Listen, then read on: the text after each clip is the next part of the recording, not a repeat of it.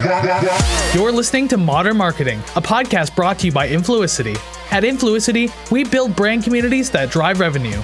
Learn more at influicity.com. On today's episode, Influicity CEO Jon Davids talks with Jon Leiberman, VP of Content, Social, and Influencer Marketing at Demandbase. Jon, welcome to the show. What is the insight you want to share today?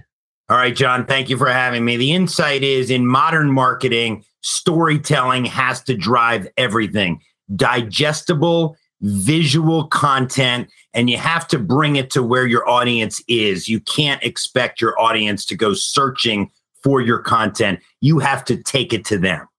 So, can you talk about? We'll talk about how that happens wrong in a second, but give me a good example of that. What platform, what kind of content, and how do you make it digestible? So there's a few things to break down there. Number one, digestible to me means you always start with your shortest asset. You lead with your shortest piece of video or your shortest audio soundbite. And then I think of it as a movie trailer. I tell my teams all the time put the movie trailer out first. If people are brought in by the movie trailer, that's when we direct them to a longer asset. Maybe it's a longer video. Maybe it's a full podcast episode. Maybe it's a blog. Maybe it's an ebook. But our job as content marketers is to get your attention.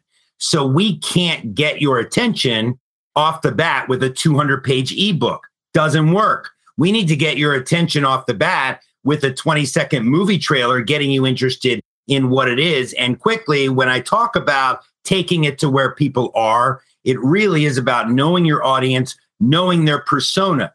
Don't put sales persona based content in an area where marketers are hanging out. Don't put marketing content necessarily in an area in a community where salespeople are hanging out because then you look tone deaf and irrelevant. And that's the last thing you want to do. I love that line. Your content should be like a movie trailer. And, and that's exactly it because there's a reason that format works and it's been used by Hollywood for decades because that's what catches people attention. And and one other thing and you sort of alluded to this, I always think about the hook. And in the world of journalism and media, a lot of the time when you're telling a big big story, oftentimes you'll start with, you know, Sally in Wisconsin has this problem. You're not going to say 10 million Americans uh, do this because people want to understand little bite sized versions and they can relate to those. 100%. They want it to be humanized. They want to know how it impacts them, not how it impacts, as you said, one of millions. And so, and that's really the key. And one thing we often forget, I tell my team this all the time we are a B2B company, but we are competing for eyeballs with Netflix, HBO Max, Hulu, everybody because people only have so many hours in the day to consume content. And so we can't act like somebody's actually going to want to spend 20 minutes, 30 minutes reading a lengthy blog or a lengthy ebook if we haven't already gotten them interested. Yeah, you can't be boring. That's that's the the cardinal rule. Never be boring. Can you give an example without naming names, obviously, but either industries or company examples where they're really doing it patently wrong? And maybe even things that are considered industry norms that you think should just be blown up because they don't work? So I think if you look at, for example, social media, I think most companies are doing their social media wrong. I think most companies are distributing content on social with no call to action, nothing very compelling. It's just static words on a screen, and they're only talking about themselves. And I teach a course on corporate storytelling, and I go example after example of companies that repeatedly on every platform post about themselves. We did this. We're great. Here's our CEO, blah, blah, blah. And you never see any third party validation. You don't see their customers saying something. You don't see, you know, an independent report. You don't see. So it's always them tooting their own horn. So another thing I tell my team above and beyond the movie trailer concept is let's not toot our own horn when we can avoid it, which is most times. Let's have somebody else talk about how great we are. Let's have an analyst talk about how great we are. People expect you to talk about how great you are. And that's why marketing's gotten a bad name because for years and years, marketers went through bullet points of everything that was great about their product or service, ignoring everything that wasn't. And I also say to be genuine and authentic with your audience, sometimes you have to acknowledge that either you don't know all the answers or that, yeah, there are some bumps in the road and that's okay. Yeah, the, the the thing you see a lot of the time on, on LinkedIn, for example, and also on Facebook, you'll see people saying, you know, I'm so excited to announce we're so proud to share. And it's like you're just going to be patting your own back. The next word out of this is that we won this award or this. And that's great. You know, you, you, you get a round of applause from your employees, but it doesn't really help sell any more product. There's a tactic that you reminded me of as you were talking there. So, one of the greatest sort of marketing tactics, and it works really well in the age of social, is something like the Forbes 30 under 30 or 40 under 40. When you can create something, and any brand can do this, create something that shines the spotlight on your customer, on your audience, and then have them become the megaphones on your behalf. And Forbes 30 under 30 is the perfect example. People love to say, hey, this list I was put on. And Forbes knows that. And they put people on the list that are going to have the biggest audiences and are going to want to gloat about it. And I think strategies like that can work for brands too. So, Jon, I don't even think you know this, but for the past about year and a half, we have been doing top lists, top marketers to follow, top sales leaders to follow, top ad executives to follow, just because of your point. Now, now look, you know this, I know this. There really are no genuinely like brand new ways of doing things. There's only variations of doing it better. The Forbes list has been done for a very long time 30 under 30, 40 under 40. So all we did was take that idea because, as you said, it works gloriously. And we tweaked it to our market, to our audience. And to your point, that got more engagement on LinkedIn than any of our other posts during one quarter last year. And so because it's that because people love to celebrate themselves and they also love to celebrate what they're doing at their company and it shows your audience that you're not the only company out there. There's a bunch of other people working for other companies that hey, are pretty good people and doing pretty good work. Absolutely. Validation all around. Now, your story and and how you got really good at this, because anybody listening now can see that you're you're really a master at this. Give us your story. What was your path to to marketing today? Jon, about nine years ago, I couldn't even spell the word marketing. So I had a very strange path to get here. So I started off in a very traditional journalism world. So I went to journalism school at Northwestern, which is known for journalism and I went right into broadcasting right out of college. And I worked in local television in a number of different cities across our country. And then I made the jump actually to primetime TV and worked for a company called, or for a television show rather called America's Most Wanted with John Walsh, where I shifted. This is a good lesson in here because what you'll see throughout my career is just that thread of storytelling and how all storytelling, whether you're doing it for network TV, local TV, a brand that sells widgets, a brand that sells technology, it's all about finding and retaining your audience. That's it. So I made the jump to America's Most Wanted as a national correspondent. I spent seven great years there doing what we called advocacy journalism. So it wasn't objective journalism because we wanted to catch the bad guy. So we weren't about to say, oh, but the bad guy also has some good things about him, you know, and kind of be objective. Mm-hmm. We were advocacy journalists. And then when when America's Most Wanted got canceled on Fox, unfortunately, I had to make another pivot in my career. So what I did was start my own communications company and also start on a book, a true crime book because that was my background.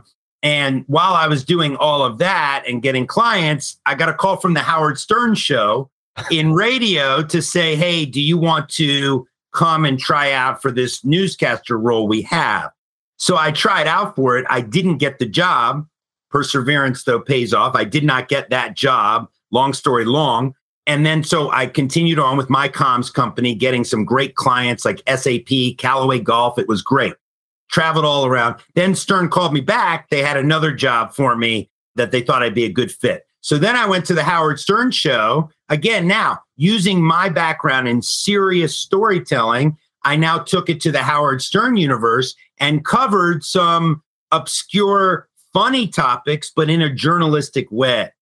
So then, after I was there a while, all the while I was still giving seminars on storytelling. And one place that I used to give a lot of seminars was SAP, the technology company. So in 2014, I think it was, they came and said, Hey, would you want to come work for us full time? And my gut reaction was absolutely not. I'm not a corporate guy. I'm a media guy. I don't know how corporate works. I don't know how marketing works. I don't know any of this works, but I did go to SAP, great company, great group of people, headed up content there, got my MBA while I was there because the one thing that I was missing, I had all the storytelling, content background, all that, but I didn't have the business acumen to understand how to leverage all this content. How do we track it? How do we do analytics? How does it impact pipeline and bottom line, et cetera, et cetera? So I learned that there and I spent five great years at SAP. And then I decided to come to Demandbase for a new adventure about two years ago. This podcast is brought to you by Influicity. Since 2015, we've been building brand communities that drive revenue. First, we did it through influencers. Then, we added podcasts. Today, we work with world class brands to build, optimize, and run breakthrough programs that create and capture demand. It's time to stop renting your influence and start owning it. Learn more at influicity.com. One thing I want to go back to, and uh, what a phenomenal story, by the way. America's Most Wanted is a phenomenal show. People know it, and, and the, the format, you know, there's other shows that use that format of we're going to catch the bad guy. But it's funny. There's there's a really important storytelling mechanism in there, and, and sports uses it as well. It's the idea of having a common enemy. And I actually think it's a great marketing tactic in general. The idea of, hey, we're the good guys, that's the enemy. Let's all throw rocks at the enemy. And the key to doing it is it has to be something or someone, and it can be, by the way, an inanimate object or just a, even a theory, but it has to be something that we can all gather around and say, yeah, we can all agree, 99% of us can agree, that's the bad guy or that's the bad thing. And I think that's one of the reasons, it's for sure the reason sports works. People love having, you know, us versus them. But America's Most Wanted, was that something, and I just want to kind of get your thoughts on this. The form, that format and that form factor, is that sort of a known thing, or is that something that people don't don't realize enough? I don't think people in business realize it. I think in television and in journalism, you know immediately that conflict is what you want in your stories. And so conflict could be, for example, as you said, a common enemy. It could be a conflict within yourself, you know, or telling the story of somebody who has a conflict within themselves. I think it's very well known in the storytelling journalism world. I don't think it's as well known in the business world because it's getting better. But for example, when you tell a customer story, you have to show their pain points and it's it's actually very simple. It's problem solution resolution. And we talked about this. What problem is person A or company A having that others can empathize with? And then how do you help them solve that? And then what does that look like moving forward? It's a pretty simple formula, but a lot of companies miss it. And instead, they have their CEOs or CMOs do videos talking about how great they are rather than a company saying, We had a serious problem and we didn't know what to do. And then we looked into potential solutions. And so I agree with you a thousand percent. Common enemy, conflict, that's what makes good storytelling. And that's what bands people together. And you had this such a rich career leading up to marketing that's helped you do all this and you're and you're sort of naturally so good at it because of the training, because of the experience. Where do you think a marketer today who's come from a more traditional background could get these kinds of chops? How do you educate the people on your team to think like you? Yeah, it's tough. I mean, that's that's a really tough thing. One is, you know, when I hire, I actually look for people with some sort of media in their background if possible because I think that they will truly understand it off the bat. That being said, there are a bunch of terrific marketers at Demandbase and of course at other places too who sort of get the idea of storytelling the difference is that there are still a lot of marketers who were taught how to market a certain way and they're not quite as flexible as they need to be let me give you an example i have a great example actually an example is this you know we all know what tiktok is so i've been in situations and I'm not talking about Demandbase, but I've been at situations where my team might create a series of TikTok videos. And I purposely tell the marketers, these are TikTok videos, but let's call them TikTok style videos because Why shouldn't they go into one of your lead gen emails? Why shouldn't they be part of one of your campaigns? Why can't they open one of your virtual events? And marketers can't see that. They're like, no, TikTok videos are for TikTok. And people expect to see them on TikTok, and it's going to be cognitive dissonance if they don't see it on TikTok. And I say, no, no, no, no, no. TikTok is the platform and TikTok is the style. But at the end of the day, it's a seven second, 10 second, whatever short story. So why wouldn't you use it in a demand gen email or a virtual event? To me, that's the perfect example of where I feel like marketers need to sort of broaden out how they think about content. Yeah, I think another way to look at that, I totally agree with you, is to think about these platforms, TikTok, Instagram, LinkedIn, Twitter, as the greatest public testing grounds to see what works, to see what content resonates. I often use LinkedIn. I've got a, LinkedIn audience and I put content out and I'll see what gets the most resonance. And then I'll use that in my live events when I'm doing an email because I know, okay, well, this story really hit. I don't know why. I don't know what, with the way, maybe the way I said it. But I think using social as a creative testing ground and then saying, hey, out of these hundred things we put out on TikTok, this one resonated. Let's make that our next 30 second spot for broadcast, or let's make that our piece of creative that works. It's just, it's all the same people on all these platforms for the most part, and they're telling you what works, and the algorithms don't lie. And to follow up on that, you know, we do a lot of targeting of, say, the executive personas, CROs, CMOs, CEOs, private communities for them, et cetera.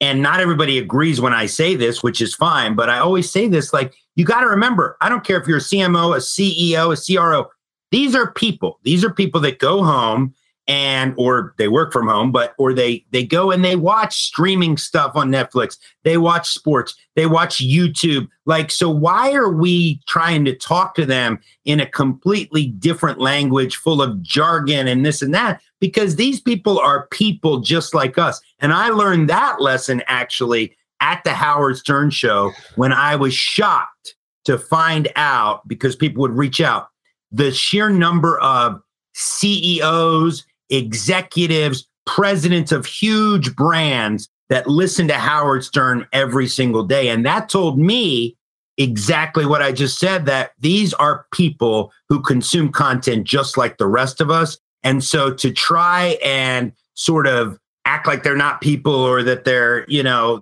it's just, it's the wrong way of thinking, in my opinion. There are others who disagree. I, I, listen, I totally agree with you. And I'm going to end with a Howard Stern question in a second. But the idea of, you know, the the the lawyer that we're selling to or the CFO that we're selling to, we need to speak to her or him in a certain way look, at the end of the day, that's the same person that goes home and kisses their kids before they go to bed and has a beer on the weekend. It's all the same people. I understand the idea that we want to come off ourselves as a professional brand and therefore for our own benefit, we're going to position ourselves in a certain way. But that doesn't mean our customer doesn't speak English. Like they they they can speak English ju- just like they can, you know, any other day of the week. So let me finish off. Uh, the only guy that pulls me away from podcasts is Howard Stern, and yeah, I'm I'm a, I'm a daily listener. I tune in for a few minutes here and there. So here's my question: When you're formulating a story for Howard Stern, I, I'm so I'm so fascinated by how that show works because a radio show being on the air for 30 plus years, you know, that just doesn't happen. How do you formulate a story that's going to be interesting, that's going to be tantalizing? Obviously, it's probably not brand safe, but it's also it can't be so over the edge that people aren't going to listen to it on the radio. So, how do you formulate a story like that? So that's an that's a broad question, and it would depend on what kind of story, who's doing it. I can tell you, I always approached it just with humanity. Like you know, you you treat your subjects, even if your subjects are, for example, Howard Stern's Whack Pack you know, who are, you know, interesting characters, but I always treat them the same. I used to say when I was at Howard, and and this is why I think my work kind of resonated at Howard. And my role was I've interviewed presidents before and I've interviewed whack packers before. And I essentially interview in the exact same way because I don't see them as different in terms of people. So I think if you're putting together to put together a compelling story, it just has to be human, relatable, and you know, all of the topics that Howard talks about are relatable. That's why people care about. They might not talk about them always around the dinner table, but they're all relatable and they're all they all have this human element. So that's what I would say. Very cool. Jon, where can people find you? Gosh, they can find me a little bit of everywhere. You can certainly look for me on LinkedIn, Jon Leiberman, and I'm on Twitter at Reporter Jon. I kept that moniker from long ago, but uh, and check out DBTV on Demandbase's website. We created something cool, the first B2B streaming video site. So it's kind of like a Netflix for the B2B audience. So we're proud of that as well. Amazing. Okay, thanks so much for joining today. John, good to see you. Thank you. Thanks for listening to Modern Marketing. This podcast is brought to you by Influicity, empowering marketers to build customer communities that drive revenue. We create massive demand via social, influencer, content, paid media, and of course, podcast. Learn more at influicity.com.